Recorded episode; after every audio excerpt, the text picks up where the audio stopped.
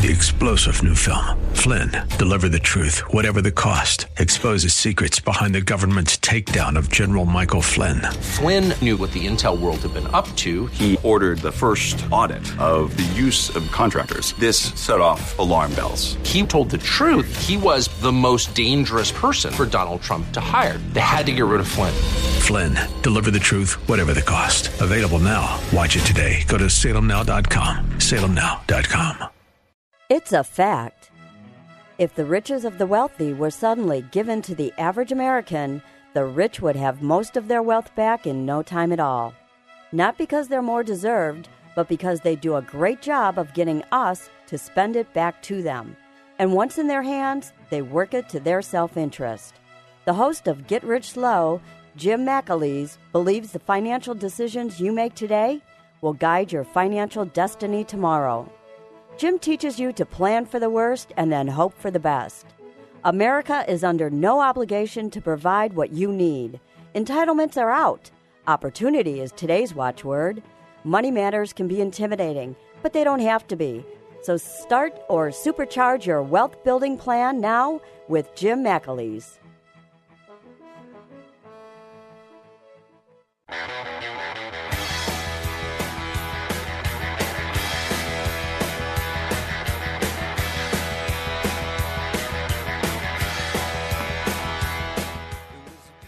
Good morning and welcome to Get Rich Slow. This is your money school for financial winners. Here we explore strategies to help you prosper.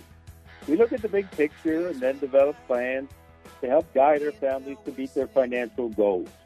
Get Rich Slow gives you solid financial strategies, strategies that will help improve your financial life. If you want the truth, not the hype, please join us for the next hour for Get Rich Slow. I'm Jim McAleese, certified financial planner and president of Cornerstone Consultants Incorporated, where securities and investment advisory services are offered through Next Financial Group, which is a member of FINRA and SIPC. Cornerstone Consultants is not an affiliate of Next Financial Group. Well, good morning. Here we are at the end of January, and it's cold and dreary. It was 16 degrees at my place this morning and even chillier because of the wind. This is when the snowbirds head south for the few, next few months, but COVID situation has has uh, uh, altered a lot of plans this year. Now we'll have to be content with memories of the beaches and the warm weather until maybe next year. Just thinking about it should help us escape from the feeling of cabin fever as the days get colder.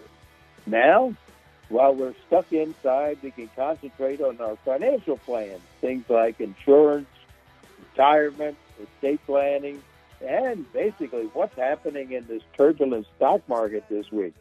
This week, equity markets were generally negative. Uh, markets were weighed down by the highly speculative trading in several companies, such as GameStop, and that's a video company, uh, retailer, and AMC Entertainment, which uh, has these uh, movie theaters. So uh, there were a couple other ones too that um, these companies had showed uh, uh, high uh, short interest rate, uh, high, high short interest, and where investors and hedge funds felt that the business environment was such that these companies' stock would take a a hit, so they shorted them. And basically, when I talk about shorting, that means that if a person a company or a hedge fund wants to short uh, a stock, they borrow the stock or they and sell it, and then they buy it back at a reduced price, hopefully that the hoping that the uh, stock price will go down. So uh, that's the way you make money in shorts. But uh, uh, these um, uh, several companies had been noted for having a lot of interest in their stock from the uh, shorting people. So, uh, according to the uh, Wall Street Journal and the Financial Times, over the past two weeks, a growing army of day traders and retail investors have been communicating in a chat room called Wall Street Bets. Wall Street Bets.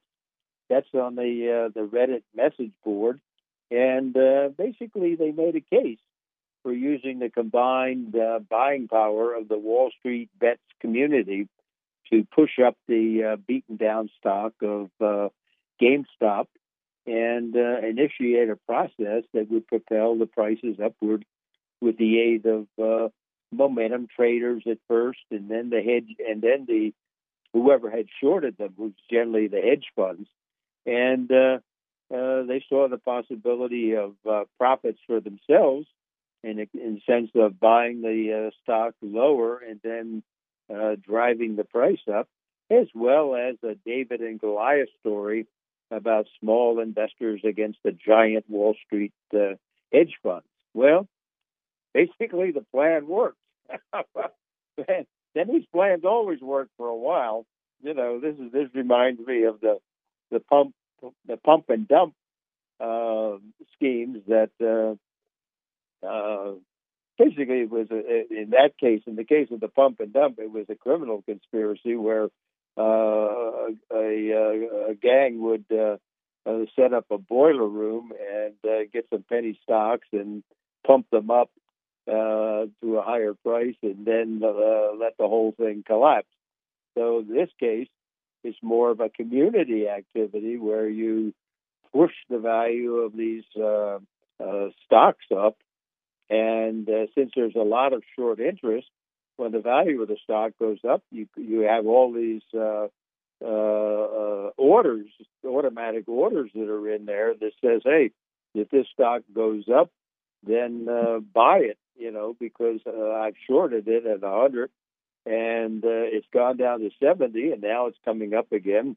So you're, you're as it comes up, it's wiping out my profits. So then I got to close out my short. Well, uh, what's happened here is that uh, uh, there was such a, a shortage, there were so many shorts on these stocks that that the price has gone up to the point of uh, over. Uh, in the case of uh, who was it, uh, uh, GameStop, uh, they went up from twenty twenty dollars a share to over three hundred dollars a share, and uh, basically by Wednesday, uh, they were up to three hundred dollars a share. They showed a huge profit, uh, and uh, then uh, suddenly the uh, it tanked uh, because Robinhood, which is the usual, which is the preferred uh, favorite uh, brokerage for the day traders, uh, they restricted purchases. Uh, and uh, but then, then Thursday, it Wednesday it went up. Thursday it collapsed, and then Friday, uh, Robinhood and the other um, short-term uh, uh, brokerages they started opening up uh, purchases again for uh, GameStop and several other uh, companies like uh, uh, AMC uh, Entertainment. So what's happened is that the, the rest of the stock market watched this going on and said, "Oh my lord, what what's happening here?" Hey, this, you know, this is uh, it, it, it, basically you can you can it's known as a as a uh, short squeeze, and uh, if there's enough uh, interest in shorting that particular stock, what happens is that there's very little stock left to buy to cover your shorts.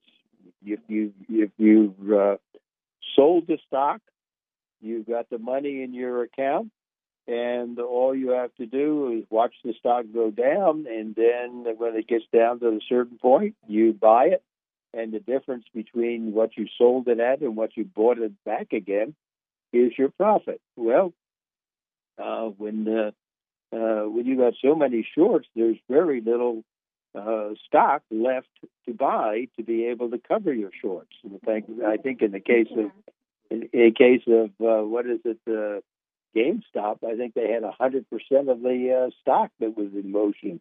So uh, to me, it was one of those things where uh, the the crowd got into it in terms of uh, this the Reddit crowd, this uh, uh, Wall Street bets, and uh, what you saw was things moving up and down, and uh, uh, basically everybody has to be aware that these things generally don't end well.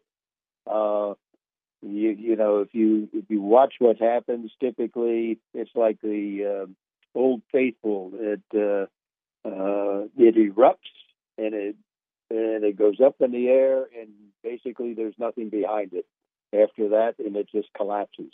So we'll see what happens to these. Uh, we'll see what happens. See what the government is doing. I haven't seen any interaction from the SEC. The politicians have been talking about it a lot, but uh, I look at it and and uh, from the viewpoint of we've seen it before, and what'll happen now. I think uh, is that uh, uh, the stock prices have gone up, and uh, there really isn't a foundation for um, uh, these high stock prices. The earnings aren't there. Now, there is a small possibility that this, uh, these companies that have been shorted, they could uh, issue more stock and essentially make at these high prices and pay off their debts and kind of get well. But that's a that's a long shot in terms of uh, what generally happens. And what generally happens is that uh, suddenly, when the buying stops, uh, the stock collapses, and that that's basically the lesson I think that the people will see uh, as the, the, weeks go by. So, to me, it's a matter of uh, of uh, being surprised and being startled by the purchasing power uh, of a crowd on the uh, internet. So um, I think it'll end poorly, and uh, that'll be a lesson to uh, basically a lesson in life. So um, the other thing that brought down uh, the uh, stocks was the continuing coronavirus pandemic, and that that virus is still controlling and restraining our lives. But the number of new cases, there's some good news there. The number of new cases and deaths is gradually falling, and the number of uh, new daily cases has dropped from about 240,000 uh, cases per day uh, immediately after the holidays to about 170,000 cases per day now. And the number of deaths, while remaining at approximately 4,000 a day, is expected to fall soon and uh, uh, you're seeing a lot of progress in the, the vaccines. Again, uh, Pfizer and uh, Pfizer BioNTech, that's one vaccine. Uh, they're going to deliver 200 million doses by the end of May. Uh, Moderna, who's another one, they're going to produce and deliver 200 million doses by the end of June and the federal government has exercised their options for a hundred million more from each one of the suppliers. So basically, we're talking about uh, having something like 600 million doses by the end of the summer, and then uh, Johnson and Johnson has come along with another vaccine, and uh, theirs has a different process than the one used by Pfizer and Moderna and uh, uh, whereas Pfizer and Moderna are approximately 90% uh, effective, this uh, Johnson and Johnson is 66% effective, but it, uh, it there's only one shot, and uh, it doesn't have to have the constant care in terms of transport and and uh, conditioning that the Moderna and the Pfizer vaccines require. So uh, it would be a good it would be a good vaccine to have in in this case of uh, uh, where you have different variants and uh, you got a South African uh, strain of this uh, virus, and then you got a Great Britain strain. And the more viruses, the more vaccines you have, uh, the, the better prepared you are for anything also also AstraZeneca uh, that was recently approved in the European Union and the UK. So uh, there's enough vaccines that are coming online, and it looks as if the the uh, the critical path is the uh, um, inoculation.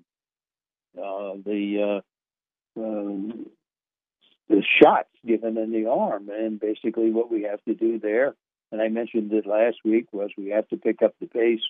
Right now, we're we're giving 1.3 million shots per day in the United States. We got to get that up to uh, somewhere around 2. Uh, 2.6 million, or maybe even close to 3 million shots a day. Uh, the faster, the better. The only thing that should constrain the number of shots you can give in, in one day is the, is the supply. And the supply looks like it'll be moving along somewhere close to two and a half million uh, doses a day, too. So, in case of uh, of uh, Ohio, Ohio, we have uh, 11.6 million people, and the goal is, is uh, vaccinating the population. 80% of the population with two shots each would require a step up from the present average of 42,500 shots per day to 96,700 shots per day. That's a little over twice the present pace of vaccinations, but uh, that's doable uh, considering that, hey, we, we can, you know, in the case of voting, uh, you can do six six million people in one day. So Ohio should be able to pick it up to uh, close to 100,000 in one day. In terms of the, the, the other parts of the economy that are, are uh, uh, we have to concern ourselves with, U.S. Uh, uh, wholesale, U.S. household incomes and outlays, uh, you know, that's been showing that the economy is moving up, and all this stimulus, the increase in uh, COVID, uh, the coronavirus, since the start of it started in October, and the increase in the uh, uh, state and government mandated restrictions and shutdowns, uh, shutdowns is putting a, a brake on the recovery. That's according to the U.S. Department of Commerce and their personal incomes and outlays. And they indicate that uh, U.S. household income rose for the first time in three months as a new round of government aid kicked in, and that's um, uh, priming the economy for stronger growth this year. And uh, once the uh, pandemic recedes and the businesses finally reopen, so household incomes, which means the uh, what we receive from wages, investment returns, and government aid programs, climbed six tenths of a percent in December from November, and the rise uh, partly reflected the federal aid programs where you got enhanced unemployment benefits that kicked in at the end of the year.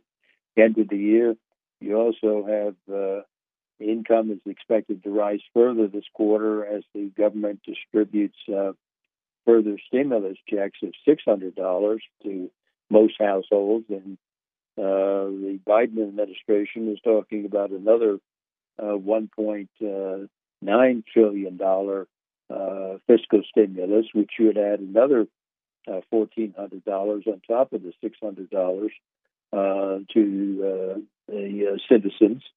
And uh, so there was more money in the system in December, but the consumer spending fell two tenths of a percent last month. And that's basically due to this shutdowns and uh, uh, people are uh, uh, have spent their money on cars. People are spending their money on houses. Uh, the uh, government aid programs and uh, rising house uh, values and the booming stock market have put households on a solid footing.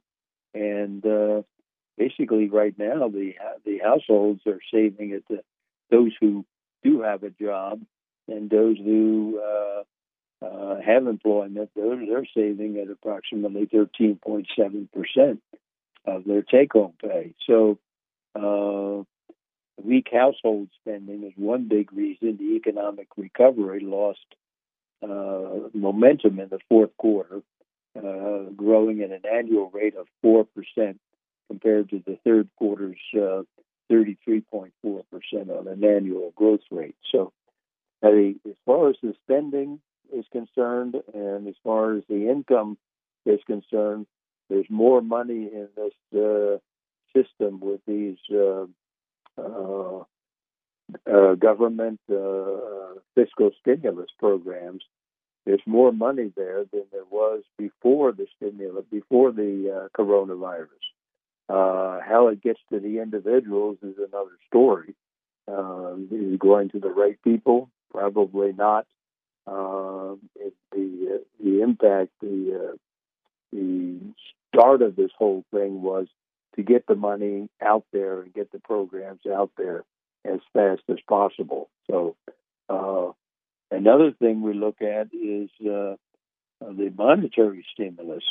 And monetary stimulus comes from the Federal Reserve, and the Federal Reserve held their Federal Open Market Committee meeting uh, on Tuesday and Wednesday, and uh, basically, uh, they came out with a uh, steady as she goes.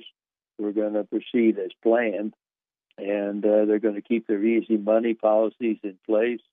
Um, they say that uh, business activity has softened uh, because of the uh, surge in the COVID 19 cases, but they're relying upon the, the, the rollout of the vaccines to take care of that and heal the economy. Until then, uh, they intend, the Federal Reserve intends to boost economic activity as much as it can. So basically, what they're doing is keeping interest rates, uh, particularly short term Fed rates, down near zero. And uh, they're also using a bond purchase program of $120 billion a month uh, $80 billion of uh, U.S. Treasuries and $40 billion of uh, mortgage-backed securities from Fannie and Freddie, and that they they're going to maintain these measures until they start to see low unemployment and uh, lower unemployment and two percent inflation.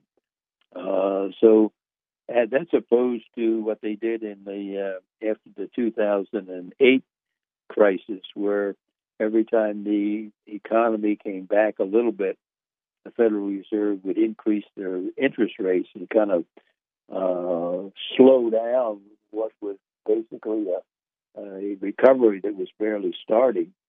Uh, this time they say they're going to keep the pedals to the metal until uh, the inflation gets up above uh, 2%. According to their Federal Reserve Chairman Jerome Powell, uh, follow, quote, following a sharp rebound in economic activity last summer, the pace of the recovery has moderated in recent months, with the weakness concentrated in the sectors of the economy most adversely affected by the resurgence of the virus and by greater social distancing, unquote. So the um, central bankers, uh, the Federal Reserve, thinks that the uh, setback is temporary and they have no intention of pulling back from their policies until the economy, and in particular the job market, has fully recovered.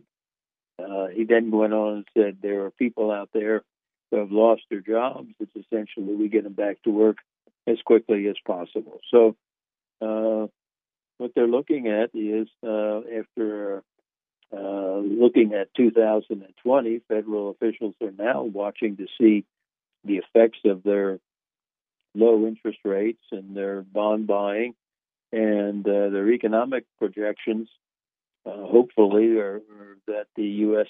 output will grow at 4.2% in 2021, and the unemployment rate will drop to 5% by the end of 2021 and from 6.7% that it was in December. And the uh, the Federal Reserve sees the jobless rates falling to 4.2% at the end of 2022. So the, the Federal Reserve is basically on board to uh, keep the interest rates low. That gives the corporations um, access to uh, cheap uh, money, which they've been uh, scooping up. All your big companies are flush with cash right now with these low interest rates. And the question is, when are they going to really uh, get rolling? In terms of uh, factories and things of this nature. And you're starting to see it already in terms of uh, equipment purchases and machinery purchases and fabrication. You're starting to see this uh, in the big corporations already in anticipation of uh, the recovery, the, the real start of the recovery in the spring. So, and the Federal Reserve and the, and the federal government is also doing their thing with $4 trillion worth of stimulus last year.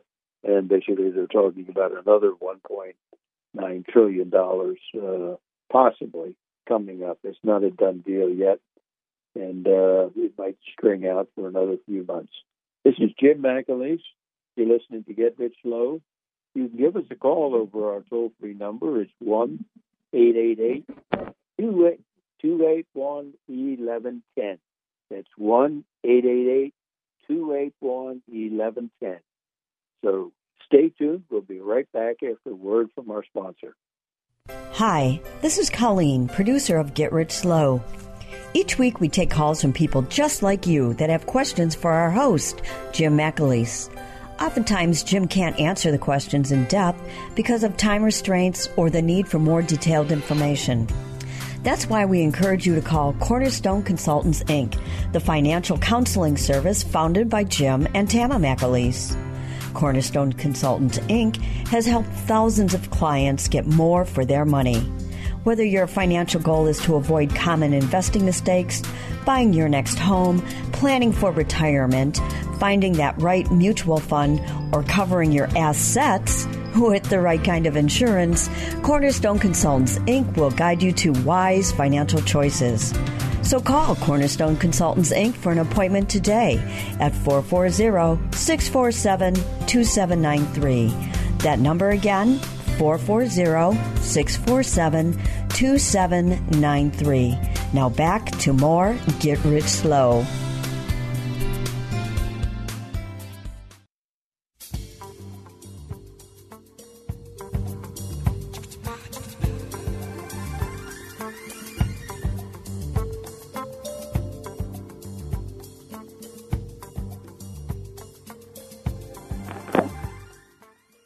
Welcome back to Get Rich Slow. This is your host this morning, Jim McAleese. You can give us a call over our toll free number. It's 1 888 281 1110. Yeah, we were talking originally in the, in the show about this. Um, um, oh, the what would you call it? The uh, short squeeze, you know, where uh, the community, the internet community in this uh, chat room at uh, Reddit, who is at uh, Wall Street Bets, uh, has really shown the, the buying power uh, that can be focused on a single stock by this uh, organization or by this group, not an organization, but a group of of day traders. So to me, it's something that um, uh, we'll have to keep an eye on in terms of where it's focused. Right now, they're focusing on uh, companies that have everybody has noted that they have a lot of uh, uh, short interest in these particular companies. Uh, uh some of the I, I, don't recall some of the companies, but uh, some of them are, are, companies that you recognize. So, to me, it's a matter of uh, I, I, hope the um, I hope that it uh, the phenomenon, call it the phenomenon, uh, runs its course soon. Um, my advice to anybody involved in it would be, uh, if you made a profit, get out of it because once it gets up to the uh, a certain point, and you don't know, nobody knows uh, how high it could go. Uh, once that happens, uh, it'll be like Old Faithful; it'll just collapse. So, take your money and run. So, uh, let's talk about some of the good things that's happening in the economy. One is the uh, the housing market. Uh, it's been hot, and uh, the people are used to uh, people are wanting to get out of the cities. They want to get to a place where they have more room, more yard room, more house room, uh, where you have uh, students attending class on the internet and people working from home and people are really starting to look at their homes and saying, "Hey, I, I, uh, I really want to do something here," and it's ending with uh, uh, projects and uh, home home repair projects, as well as buying new homes. So uh, the idea here is that people are moving out of the city into the suburbs, and uh, low interest rates are really helping this process go along. So what you saw was that uh, new home construction uh, has been on fire. For example, for single family homes, Uh, was up uh, 22.8 percent. Uh, starts were up 22.8 percent in December from a year earlier, and the 12 month uh, comparison of 2020 to 2019 starts were up 11.7 percent. Uh, so those are that's in spite of the shutdown in March and April. So there is a tremendous demand there. The demand for housing and and the scarcity uh, of existing homes is causing the new homes to be, uh, um, you know, very competitive. In December, the sale of new single-family homes increased 1.6% above the November pace, but it was uh, also 15.2% higher than December a year earlier.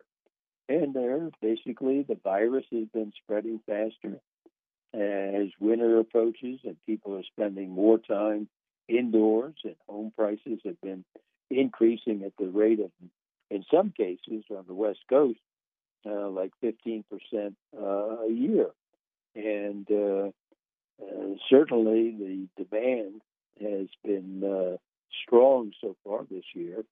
For instance, uh, uh, this year, in terms of uh, single family homes, we saw 811,000 homes built in versus 683,000 in 2019 for a increase of uh, 18.8 percent.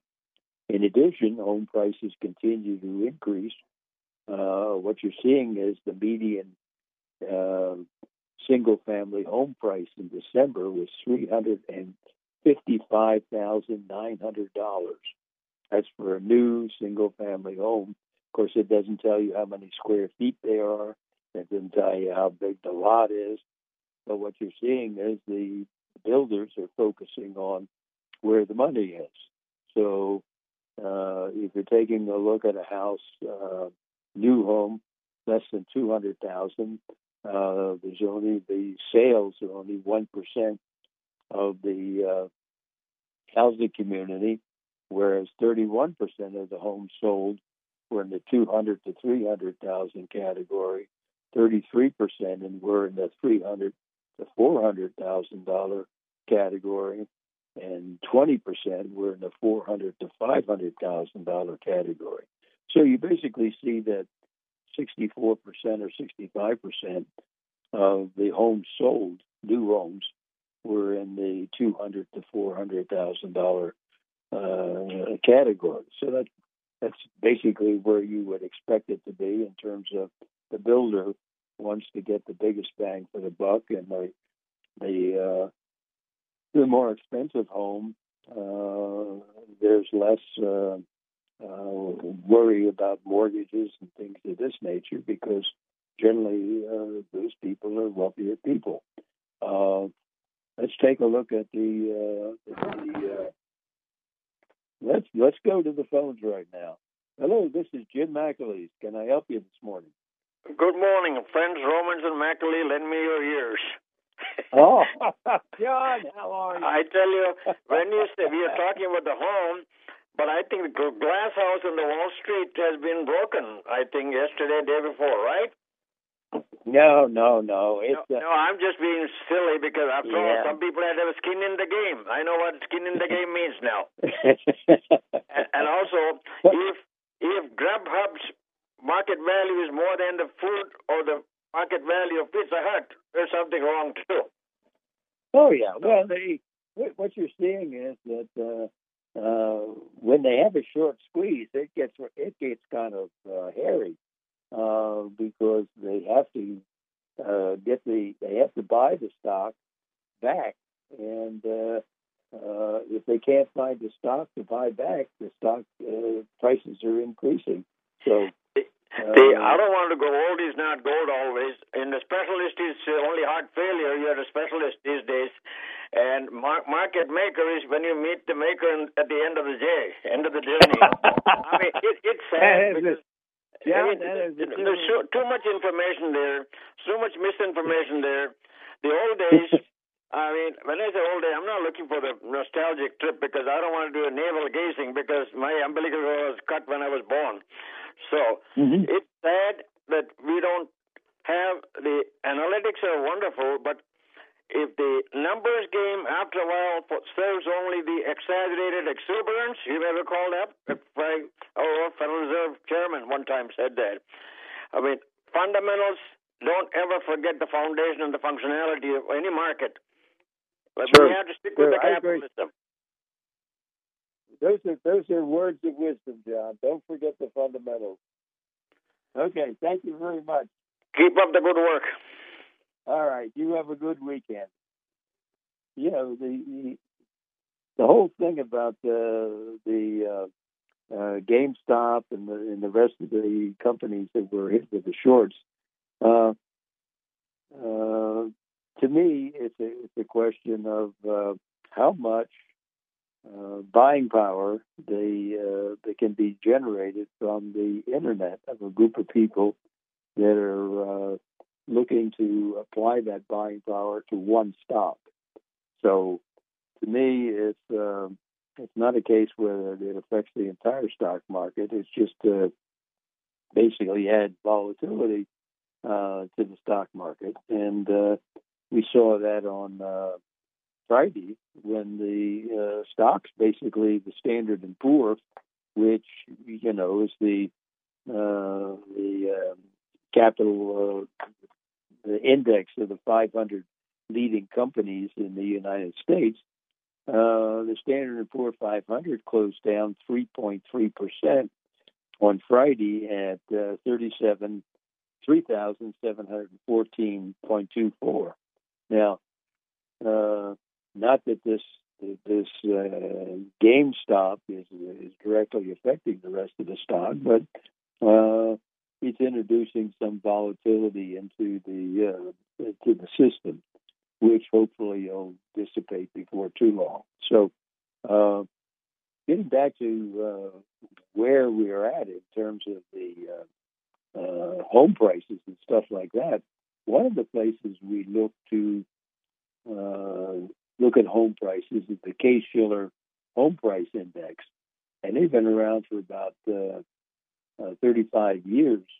And uh, basically, what they showed is that, uh, uh, and what they do is take a look at uh, 20 areas or 20 metropolitan areas in the United States, and Cleveland is one of them. And uh, what they've shown in uh, uh, this latest report is for November, and what it shows is that the Cleveland home prices are up 9.8 percent over the last 12 months. Uh, that's again a case of demand. Uh, taking a look at other areas in the country, uh, we see that Denver is up 8.1 percent, and Washington is up 9.8 1%. So if you take a look at the composite of the 20 areas, we see that the uh, over the over the uh, nation, uh, the prices have gone up at about 9.5 percent. But there are examples of places that are going uh, uh, higher. For instance, Seattle is 12.7 percent. Uh, San Francisco, which has been on the tear uh, is lower than Cleveland right now at 8.3%. That means the increases uh, to me, San Francisco prices are just stratoscopic. You know, they're up in the stratosphere. Uh, Tampa is uh, up 9.5% uh, over the last uh, year. And what we're seeing there, according to their the Craig Lazzara, who is the managing director and global head of the index investment strategy, he says that the trends of accelerating home prices that began in June of 2020 have now reached its sixth month with November's emphatic report. Uh, the National Composite Index gained five, 9.5% relative to a year ago, accelerating from October's 8.4%. The 10 and 20 month city composites of 8.8% and 9.1%, respectively, also rose more rapidly in November than they had done in October. And the housing market strength was once again broadly based.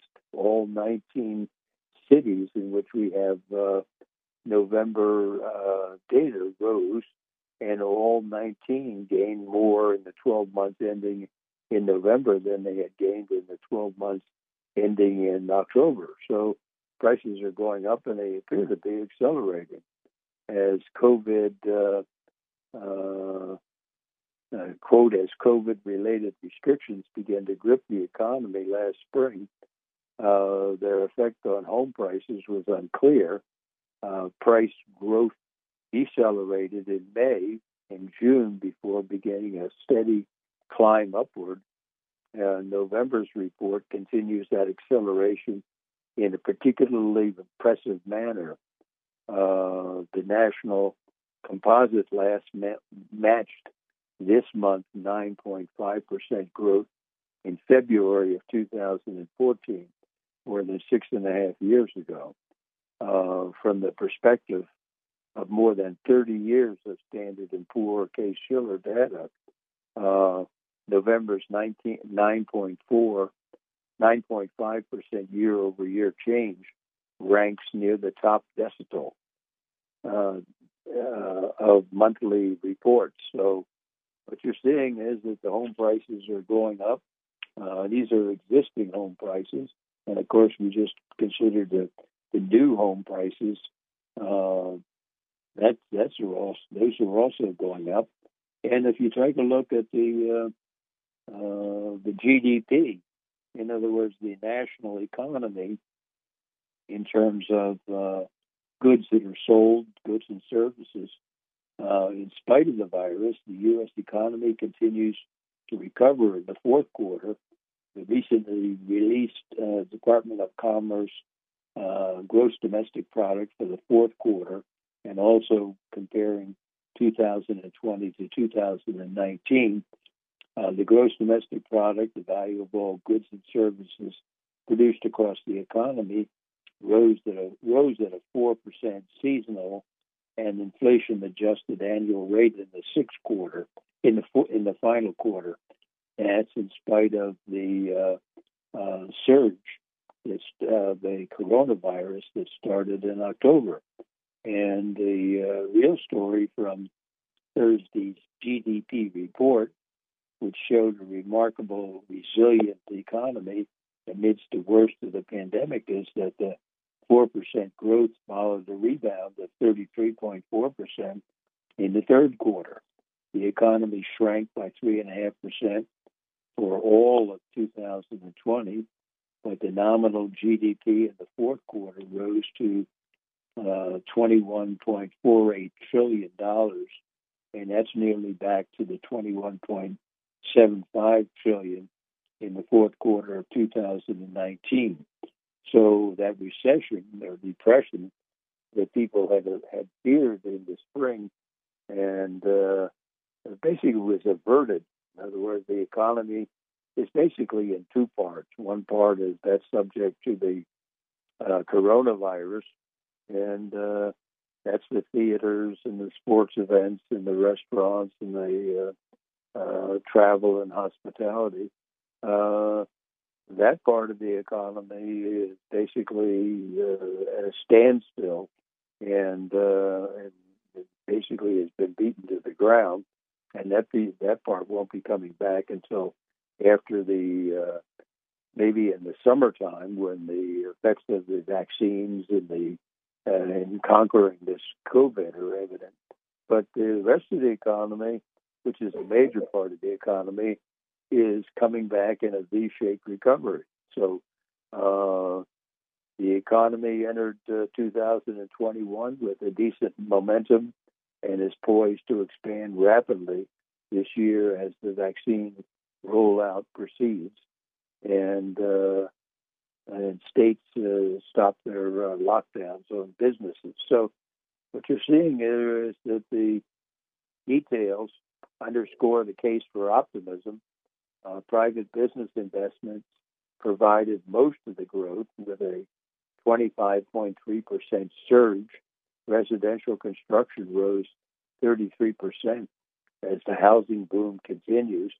Uh, uh, investment in equipment and machinery also increased uh, 25%. So what you're seeing is a lot of uh, uh, good news with regard to the economy and basically the federal stimulus programs and the monetary stimulus programs from the Federal Reserve are also keeping the economy on a steady steady level as it as it uh, we get through this COVID situation. So I expect things to uh, start to get better sometime in basically in the spring when basically people can see the effect of the vaccines and they can look forward to um, a recovery and look forward to uh, spending the money in terms of uh, they, that they've saved uh, by not going to the restaurants and not traveling and and uh, uh, not going to the theater and sporting events.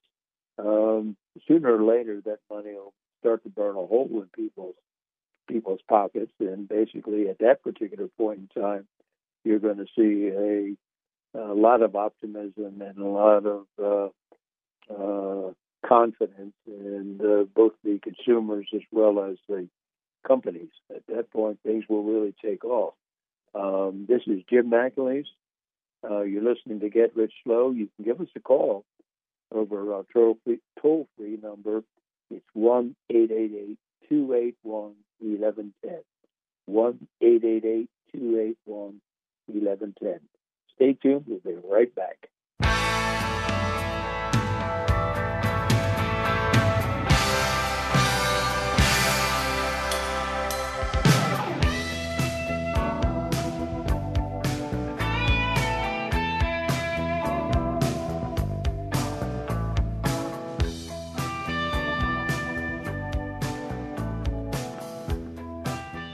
Welcome back to Get Rich Slow. This is your host this morning, Jim McAleese. You can give us a call over our toll free number is 1 888 281 1110. Colleen, did we see a, a We did. We did have a question. Lenny was listening earlier, and, and, and when you spoke about people are remodeling their houses um, at a fast pace, and he said they want to remodel um, his their kitchen and was wondering would a home equity loan or a personal loan be a better option uh, to look into? Which one? Oh, okay. Uh, either one. You know, home equity loans and personal loans have both worked well. And, if you got a remodeling project going on, um, both have fixed interest rates and fixed monthly payments that you can uh, basically plan on and say, okay, uh, uh, right now you're in a a uh, low interest rate environment, so the rates should be good for either one. Uh, the the personal loan will will cost you a little bit more. It'll be a higher interest rate than the home equity.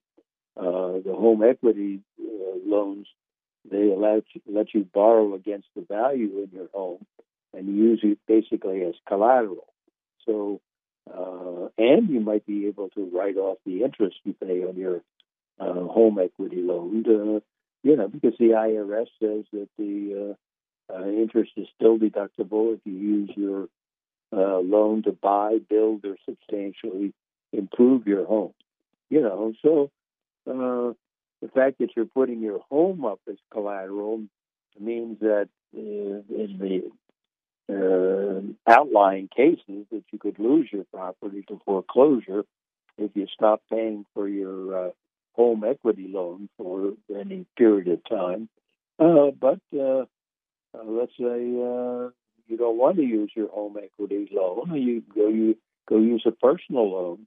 They also have uh, fixed monthly payments and fixed interest, and uh, uh, they don't require you to put your house up as collateral, and so uh, your borrowing isn't tied to your home equity, how much equity you have in your house, and uh, a, uh, a good reason to consider a personal loan is that typically it's a lot less paperwork involved. You don't have to prove the value of your home and and things of this nature. So uh, the downside is you can't uh, deduct the interest.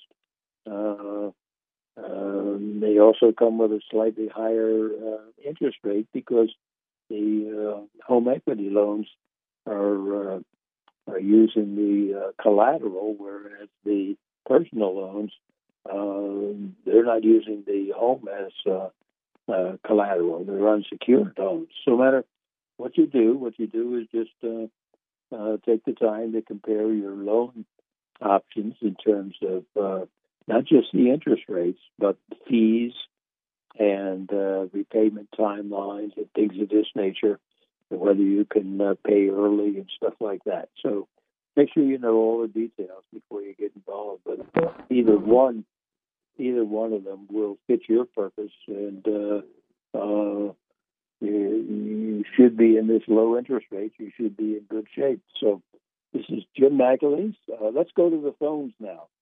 Hello, this is Jim McAleese. Can I help you? Uh, hi, yes. Uh, since this new administration's gone back to the old Obama policies, you know, things weren't that great. And Mhm. I was wondering, um, how is this going to help, uh, or what is this going to do to our economy in the future, as far as interest rates, as well as what do you think of the uh, Janet Yellen as the uh, Federal Reserve head? Her policies and uh, her governing.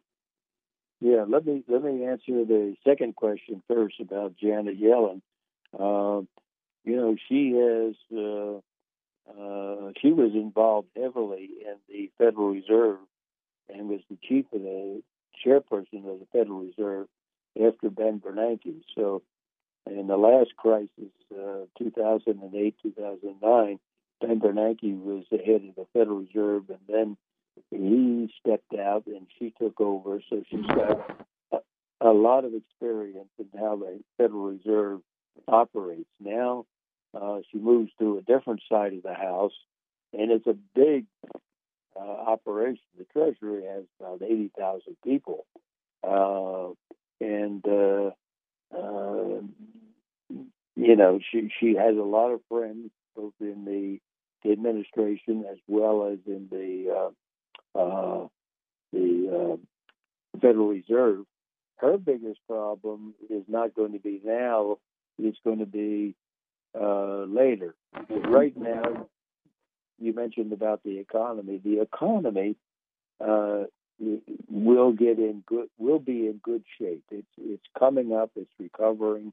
Money is flowing everywhere. It's flowing from the Federal Reserve. It's flowing from the federal government.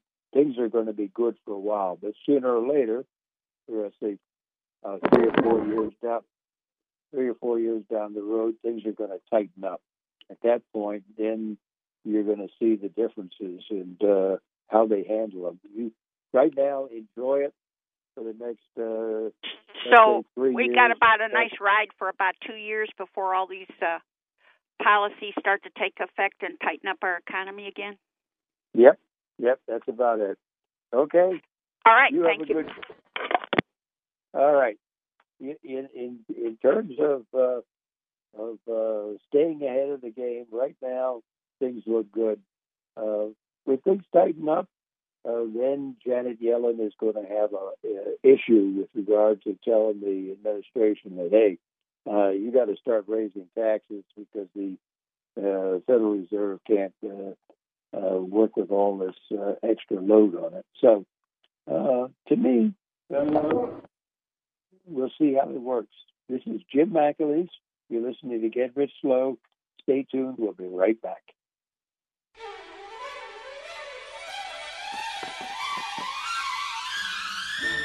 Welcome back to Get Rich Slow. It's cold out there today. It's 16 degrees. It feels like 7. This is not a good time to be outside. So, this morning, let's just sit back, relax, and uh, think about life in general. Here's a list of life's lessons written by a 90 year old. I don't know. These are these are lessons learned in life. And uh, I found this article in the Plain Dealer years ago, and it, it goes like this: Life isn't fair, but it's still good. When in doubt, just take the next small step. I agree with that. Don't jump in. Just ease forward. Life is too short not to enjoy it. Another one is it's okay to get angry with God. He can take it. Uh, another one, when it comes to chocolate, resistance is futile. Uh, another one is make peace with your past so it doesn't screw up your present. Uh, don't compare your life to others. You have no idea of what their journey is all about. And another one is every everything can change in the blink of an eye, but don't worry, God never blinks. Another one is growing old beats the alternative, and that is dying young. And your children only have one childhood. If we threw all our problems in a pile and saw everybody else's, we'd grab ours back. And life isn't tied with a bow, but it's still a gift. And it's never too late to be happy, but it's all up to you and no one else. What you do in life is over prepare and then go with the flow. No one is in charge of your happiness but you. I hope one of these lessons will help you today. And until we meet again next week for more of Get Rich Slow, may God protect you and keep you safe.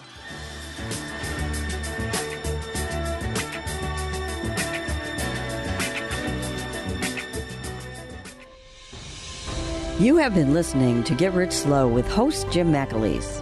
For an outline and registration form regarding the Money School series, call 440 647 2793. For a complete list of books written by Tama McAleese, call 440 647 2793. Or to make an appointment with Jim regarding your own personal financial issues, call 440 647 2793.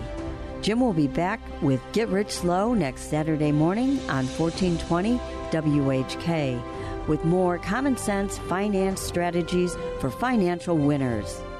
Securities and investment advisory services are offered through Next Financial Group Inc., a member of FINRA and SIPC. Cornerstones Consultant Inc. is not an affiliate of Next Financial Group Inc.